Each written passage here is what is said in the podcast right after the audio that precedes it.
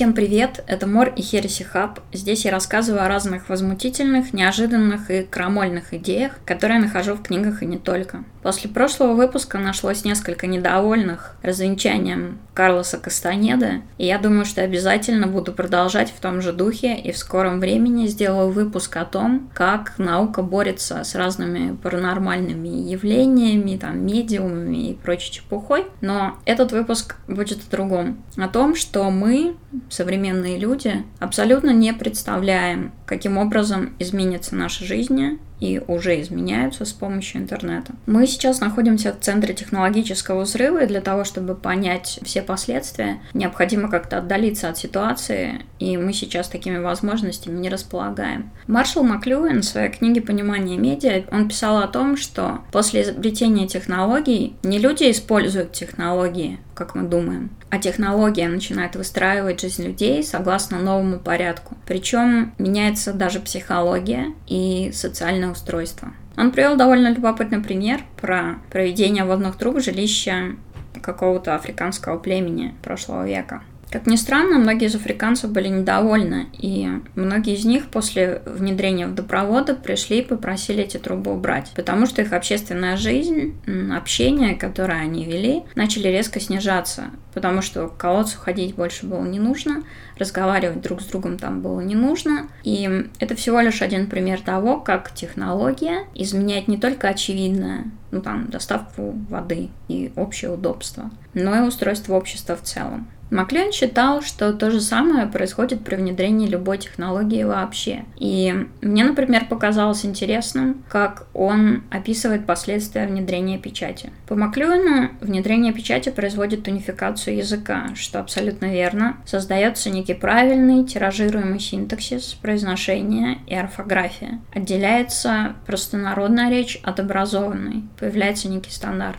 Печать, кроме этого, отделила поэзию от пения. То есть, если раньше поэтическая поэтические строки там исполнялись, то после печати вполне возможно стало просто читать тексты. Поэзия стала такой изолированной поэзией. Проза при этом отделилась от ораторского искусства. Печать объединила разнородные группы и неким образом унифицировала образ выражения мыслей и эмоций. Тиражируемость, которую создала печать, теперь везде. Ну, то есть у нас есть куча товаров, образов, и даже жизни каким-то образом тиражируются. Появилась революция самовыражения. Там в старые времена Министрель мог оставаться безымянным, хотя песни его странствовали. У печатного слова, как правило, есть автор. Но, кстати говоря, с пришествием интернета э, все это начинает разворачиваться наоборот. То есть автор текста перестает быть важен, становится важным конкретные тексты, какие-то конкретные новости. Когда я читала Маклюина, мне пришла в голову мысль, что мы очень похожи на этих африканцев из его книги. Мы сейчас переживаем слом предыдущей организации общества за счет сети. Нам нравится думать, что сеть приносит в нашу жизнь большое удобство, однако зачастую, если приглядеться, именно интернет подчиняет себе ритм жизни людей. Например, большая проблема, хотим мы или не хотим, мы постоянно набиваем себя какими-то новостями. Ну, неважно, политические это новости это как... или какие-то просто ленты. Хотим или не хотим, мы вынуждены освежать свои соцсети и блоги, чтобы не исчезнуть с чужих радаров. При этом огромное количество информации, которая есть, она начинает вызывать стресс, потому что очень многие становятся рабами необходимости потребления вот этого бесконечного потока, и эта необходимость существует сама по себе. Кто-то хочет быть актуальным, а кому-то нужно обновление. Ему при этом даже не важно, о чем, собственно, эти обновления. Например, в Телеграме я столкнулась с такой интересной штукой. Люди очень любят постить дайджесты. Я тоже, например, люблю постить дайджесты. Когда я вижу какие-то интересные статьи, мне хочется, чтобы их прочитало больше людей. Так вот, сейчас начала часто встречаться такая ситуация, когда люди включают свои дайджесты ссылки, которые сами не прочитали, просто потому что времени уже на это нет, но при этом необходимо обновлять бложек, необходимо быть актуальным. В давние незапамятные времена ведение дневников было некой отдушиной. Человек писал что-то для себя. Сейчас в некоем облагороженном виде ведение дневника стало почти обязанностью.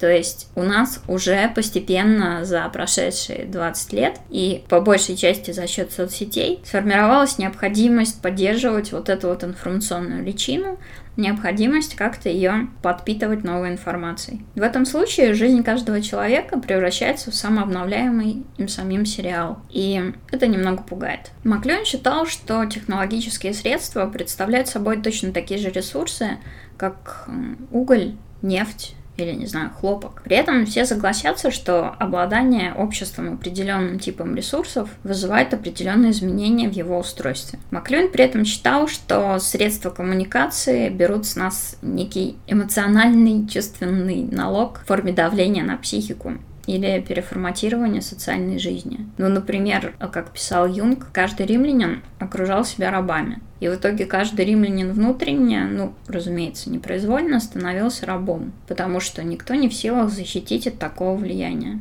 Изменения и технологии, они фактически производят эволюцию. Они расширяют наш способ физического бытия, они продлевают его увеличивают. Каждая технология создает при этом новые стрессы и новые потребности. Что касается интернета, то он в бесконечном количестве создает потребности, которых изначально у человека нет, и поэтому их удовлетворение парадоксальным образом не приносит удовлетворения. Если раньше мы даже не помышляли о том, чтобы постоянно находиться на связи и быть обязанными отвечать на звонки, сообщения, там, обновлять ленты, то сейчас эта потребность создается в нас именно технологией. Она создается сетью, она создается тем, как устроено периферийное устройство, смартфоны, ноутбуки и так далее. Мы чувствуем себя королями положения. Но на деле, если посмотреть, эта технология очень жестко управляет нами. В классном курсе о когнитивной психологии на EDX я кину ссылку, если не забуду. Были отличные эксперименты насчет того, что человек не может развидеть что-то,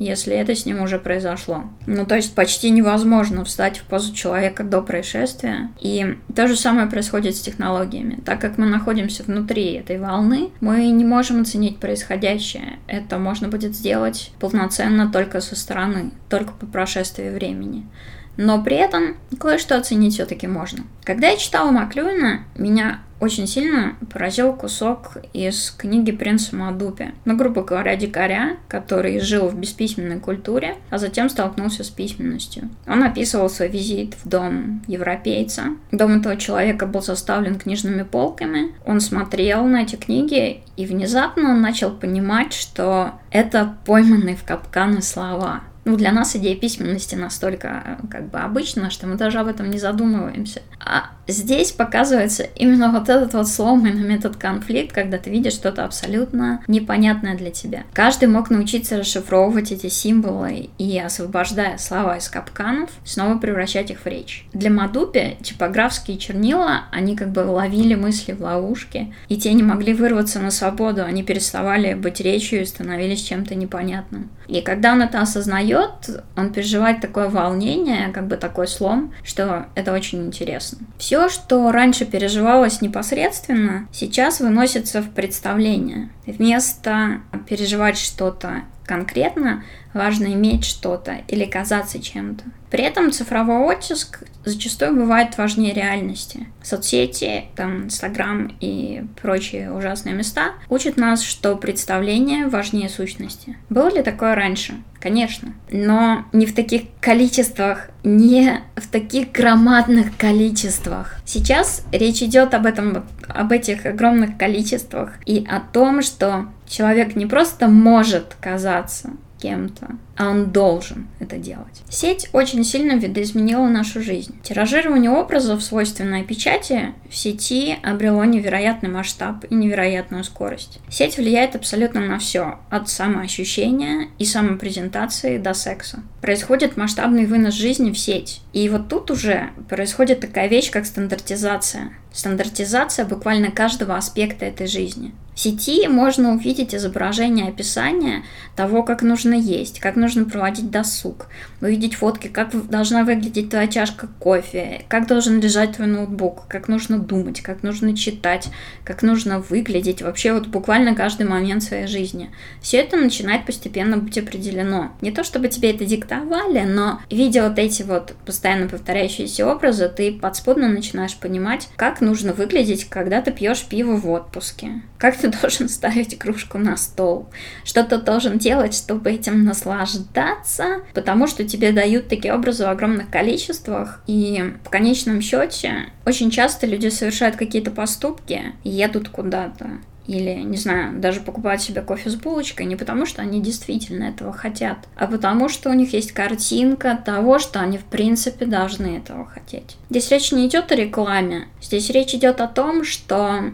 сеть уже сконструировала ситуацию, и когда ты хочешь расслабиться, у тебя уже сразу возникают какие-то стандартизованные картинки. И очень часто люди пытаются воспользоваться ими, хотя на самом деле они этого не хотят. Но в предельной форме, конечно, это происходит в Инстаграме. Но, в принципе, это касается почти всех сетей. Так как важна только видимость, это рождает массу фальсификаций, когда абсолютно не важно, что ты на самом деле чувствуешь, а важно, как ты выглядишь. Я приведу три ярких примера в разных областях. Во-первых, это недавний скандал с тревел-блогерами. Ну, в принципе, не просто скандал, а тревел-блогеры как факт. Скандал заключался в том, что ради красивого снимка тревел-блогеры подтасовывают действительность. Они либо используют Photoshop, ну, это классика, как бы сделать магический закат там, где его не было. В общем, к этому, наверное, уже все привыкли. Но происходят вещи и более жутковатые. Например, в местах, где абсолютно некомфортно находиться, но при этом на фотографиях они выглядят красиво, люди начинают разыгрывать сценки какого-то счастья и упоения, хотя на самом деле чувствуют себя отвратительно. Например, в каких-то очень холодных точках или в горах девушки надевают какие-то прозрачные платья, мерзнут там в подштанниках, кусают губы, все ради красивого снимка, который потом презентуется. В итоге получается, что в момент путешествия человек вообще не переживает никакого непосредственного опыта. Он занят тем, чтобы создать какую-то вымышленную историю.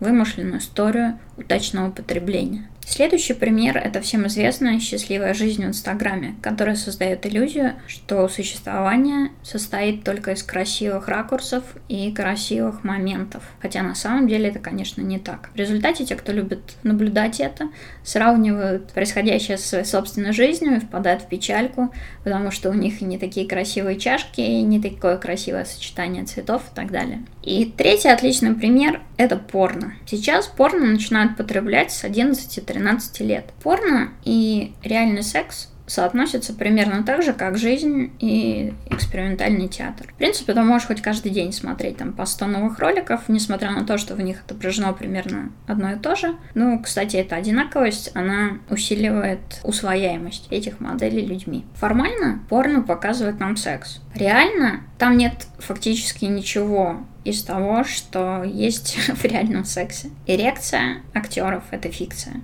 им вкалывают специальный препарат. Залихватские практики с женщинами – это тоже фикция потому что либо они претерпевают предварительную подготовку, либо они очень часто получают микротравмы. Позы, которые очень легко усваиваются мозгом из-за их повторения, также не имеют никакого отношения к удовольствию, потому что все эти позы заточены под камеру. Люди принимают эти позы не потому, что им нравится, а потому что так удобно снимать. Более того, если уж мы говорим о реальном сексе, то большая часть практик и поведения, которые показываются в порно, для женщины в жизни оборачиваются либо какими-то травмами, либо скукой. Но при этом, и я читала достаточное количество материалов на эту тему, люди в реальной жизни начинают повторять то, что они видят в порно, и начинают имитировать то, что они видят в порно, абсолютно не чувствуя того вообще, что стоило почувствовать во время секса. Это одновременно смешно и, опять же, жутковато. Интернет создает море для потребления, при этом превращает в продукты даже то, что изначально не предполагалось как продукт. И более того, нам говорят, как мы должны это потреблять. Для всего есть правила, для всего есть какая-то картинка. Не так давно я подбирала картинки для статьи на довольно удобном сервисе Unsplash. Там находятся фотки, которые можно использовать ну, в любых целях, бесплатно, бесплатный фотобанк. Так вот, когда я смотрела где-то десятую фотографию цветка, которую я хотела найти, мне внезапно бросилось в глаза, что у нас есть стандарты даже на то, как должен выглядеть долбанный цветок. Ну просто подумайте об этом. То есть цветок тоже не может быть уродливым. Он должен быть снят в определенном ракурсе, у него должны быть определенные идеальные лепестки. Если это закат, то есть определенные стандарты отображения заката. Если это птица, то там тоже есть какие-то стандарты отображения птицы. И поэтому у нас как бы есть большая проблема, допустим, с отображением женщин, ну, с фотографиями, там, с нереалистичностью требований. Но черт подери, у нас есть такие требования даже к цветкам.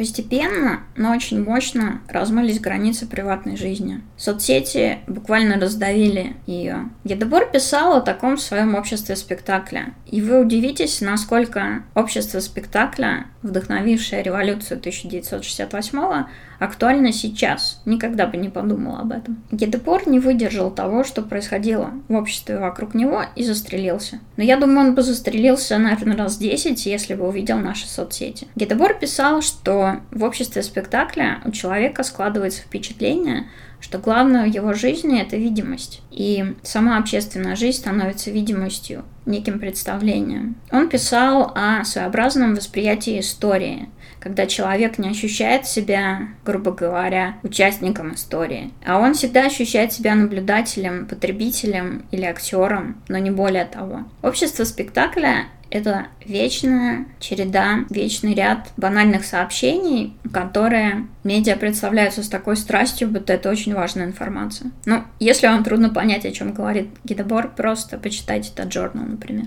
Конкретная жизнь при этом деградирует до некого спекулятивного пространства. Гидебор вряд ли мог предположить, до какого уровня разовьется эта эффективная жизнь. Потому что сейчас мы не только являемся потребителями спектакля, который вот словно какой-то фарш там в нескончаемой мясорубке падает на голову, Теперь мы сами потребляем себя же. Мы сами становимся производителями такого контента. Как я уже упоминала, часто человек ведет блоги не потому, что хочет их вести, а потому что это как бы нужно делать и даже должно делать, потому что нельзя сходить с дистанции, нельзя избегать видимости, надо читать там новые книги, надо смотреть новые релизы, вот это вот все. На поток поставлена также тяга к одобрению. Я раньше обращала внимание о том, что внедрение лайков в Фейсбуке, например, оно порождает посредственность. Человек подстраивается под вот какой-то некий усредненный контент, который нравится как можно большему количеству людей, потому что мы все любим нравиться. А усредненный контент, он не обладает индивидуальностью. Собственно, это мы сейчас и видим. Во-первых, автор устраняется из сообщения. То есть сейчас очень модно слово «медиа». Вы можете назвать меня старпером, и, возможно, будете правы, но я ненавижу слово «медиа», а, когда оно относится какому-то СМИ или блогу. В медиа автор перестает быть важен. То есть, если печатное слово дало нам автора как личность, то медиа автора забирает, потому что важен становится именно вот этот вот самодавлеющий какой-то поток новостей, а кто его продуцирует уже абсолютно не важно. Это первая проблема. А вторая проблема заключается в том, что производимый контент это либо набор каких-то потребительских моделей, либо набор каких-то банальностей. Гитебор писал о том, что в обществе спектакля время становится не ценностью, использующейся для опознания мира, а разновидностью какого-то товара, употребляемого в упаковках. Люди, кстати, тоже становятся разновидностями товара. Обратите внимание на текущую лексику. Профессионал – это товар. Товар как медийная личность. Матримониальный товар с некой ценностью, если мы говорим об самопрезентации женщину в основном. При этом даже твое влечение, которое транслируется в сеть или блог, тоже является товаром. Товаром является не только текст копирайтера, но и сам копирайтер. Вся жизнь представляется как нагромождение каких-то бесконечных спектаклей. Новости — это спектакль. Чья-то там жизнь, чей-то бложек, кто-то с кем-то посрался — это спектакль. Вся жизнь становится потреблением вот этих вот спектаклей, и их потребление считается, считается каким-то переживанием какой-то жизнью. В идеале информация нужна для чего-то, для того, чтобы что-то совершить, что-то сделать. Сейчас информация нужна просто ради ощущения пребывания в ней, ради ощущения ее порождения или ее потребления. При этом скорость увеличивается так сильно, что люди уже с потреблением не справляются, потому что всего слишком много. Я уже не первый и не последний раз э, слышу от своих друзей-журналистов, что они не могут прочитать все, что себе наметили, что у них там все ломится, все их книжки, все их записные листки ломятся от того, что надо посмотреть, прочитать, скачать и так далее. И они не способны это сделать. Ну, логично, потому что у человека все-таки способность восприятия ограничена. Отсюда же, например, идут обзоры книжек, которые они когда-нибудь прочитают у книжных блогеров. Когда я впервые столкнулась с этим, я не поняла, зачем. Я расскажу, что я имею в виду. У блогеров, YouTube-блогеров или текстовых там блогеров, которые рассказывают о прочитанных книгах, существует отдельный тип контента, в котором они просто показывают пачку купленных за прошедший месяц книг, какой-то план, который, возможно, никогда не будет выполнен. И они просто вот берут эти книжки, показывают их обложки, и говорят о том, что «Во, какая классная книжка, я думаю, что в ней содержится тот, и я думаю, она принесет мне много радости и удовольствия». Меня вся эта херня ставила просто в настоящий ступор. Постепенно подумав, я пришла к выводу, что когда у тебя такое огромное количество контента, каждый из которых по каким-то причинам привлекателен, ты уже отдаешь себе отчет, что ты не сможешь потребить его весь, и ты начинаешь потреблять этикетки этого товара и начинаешь говорить об этих этикетках. Вот в такой ситуации мы находимся на сегодняшний день. Отдельной главы в этом рассказе заслуживают новости. Дело в том, что для СМИ самые лучшие новости это плохие новости, потому что они вызывают какую-то реакцию людей. Соответственно, большая часть новостей, которые вы читаете в каких-то СМИ или в каких-то бложках, если они не являются просто какими-то развлекательными, это плохие новости, из-за чего нагнетается истерия и полный мрак и печаль. Очень часто СМИ становятся самыми лучшими рекламщиками террористов и, например, РПЦ, потому что им нужны вещи, вызывающие негодование. Казалось бы, произошел небольшой теракт, погибло какое-то количество людей. Вполне достаточно информационной сводки об этом. Но нет. В какой-то момент я отметила, как это происходит на лентаче. В какой-то момент любой теракт и любое какое-то убийство, любая какая-то резня стала лишь поводом продемонстрировать какие-то гор-ролики, наполненные там отрезанными внутренностями, или какие-то фотографии, где видны кровавые следы, где полз человек, или, не знаю, где солдаты ИГИЛа отрезают головы, люди перестали считать э, демонстрацию этого неприемлемой. Как я говорила, интернет, он в гораздо большей степени заставляет желать поощрения. И ради этого поощрения и, соответственно, ради большего количества просмотров и ради большего количества денег, которые приносят это поощрение или негодование, СМИ или просто блоги и люди готовы пойти на все. Каждый небольшой теракт, который фактически не должен устрашать общество, размазывается и раздувается до каких-то вообще неимоверных пределов. Например, если мы берем «Медузу», то любое печальное происшествие в течение недели обсасывается и снова и снова демонстрируется. Больше всего меня печалит то, что происходит с рекламой РПЦ. По сути, все, что говорят патриархи, какие-нибудь священники или еще что-то, эта информация очень местечковая и мало кому интересна. Но так как новости должны быть плохими, вызывающими негодование, любое высказывание РПЦ там, по поводу абортов или геев или кого-то еще, оно попадает на первые полосы газет, на первые полосы онлайн-газет, назовем их так, и в итоге складывается впечатление, что мнение РПЦ кому-то интересно. Мне кажется, это глубоко неправильно. Второй ключевой параметр сегодняшних новостей, кроме того, что они должны вызывать негодование или какую-то истерику, это быстрота. Причем, если прежде у тебя было время до выпуска номера там, газеты журнала, неважно, то сейчас новости появляются моментально. И это ведет к резкому снижению качества новостей и их проверки. А потому любое фейковое сообщение может попасть в какое угодно топовое СМИ. に。В итоге спектакль, который показывается нам новостями, то есть спектакль о некоем положении дел в мире, он,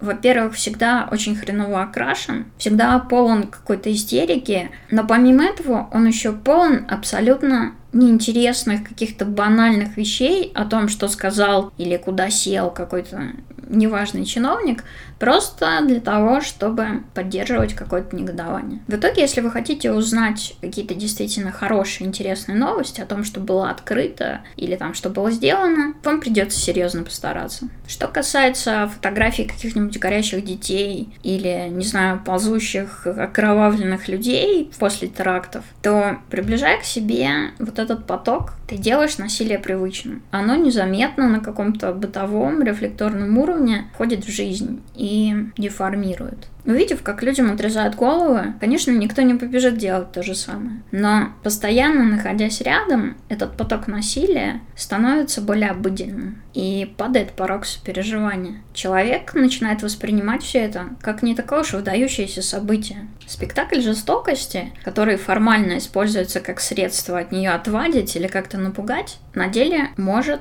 ожесточать и ожесточает. В итоге мы с вами живем среди огромного набора спектаклей. Спектакль жестокости, спектакля какой-то самовлюбленности и самопрезентации, спектакль глупости в конце концов. И смешение и потребление этих спектаклей очень часто подменяет нам жизнь. Интересно, что, кстати, и Маклюин, и Гиндебор, они резко отрицательно относились к классическому туризму, потому что считали его вот каким-то крайним выражением вот этого вот потребления навязанных образов. Маклюин писал, что отсутствие путешествия и отсутствие труда вкладываемого в путешествие, абсолютно уничтожает опыт путешествия как такового. А Гитебор писал, что туризм, в принципе, является продуктом и сводится к одному единственному развлечению. Поехать, посмотреть и сфотографировать то, что уже стало банальным. При этом наличие каких-то достопримечательностей уже обеспечивает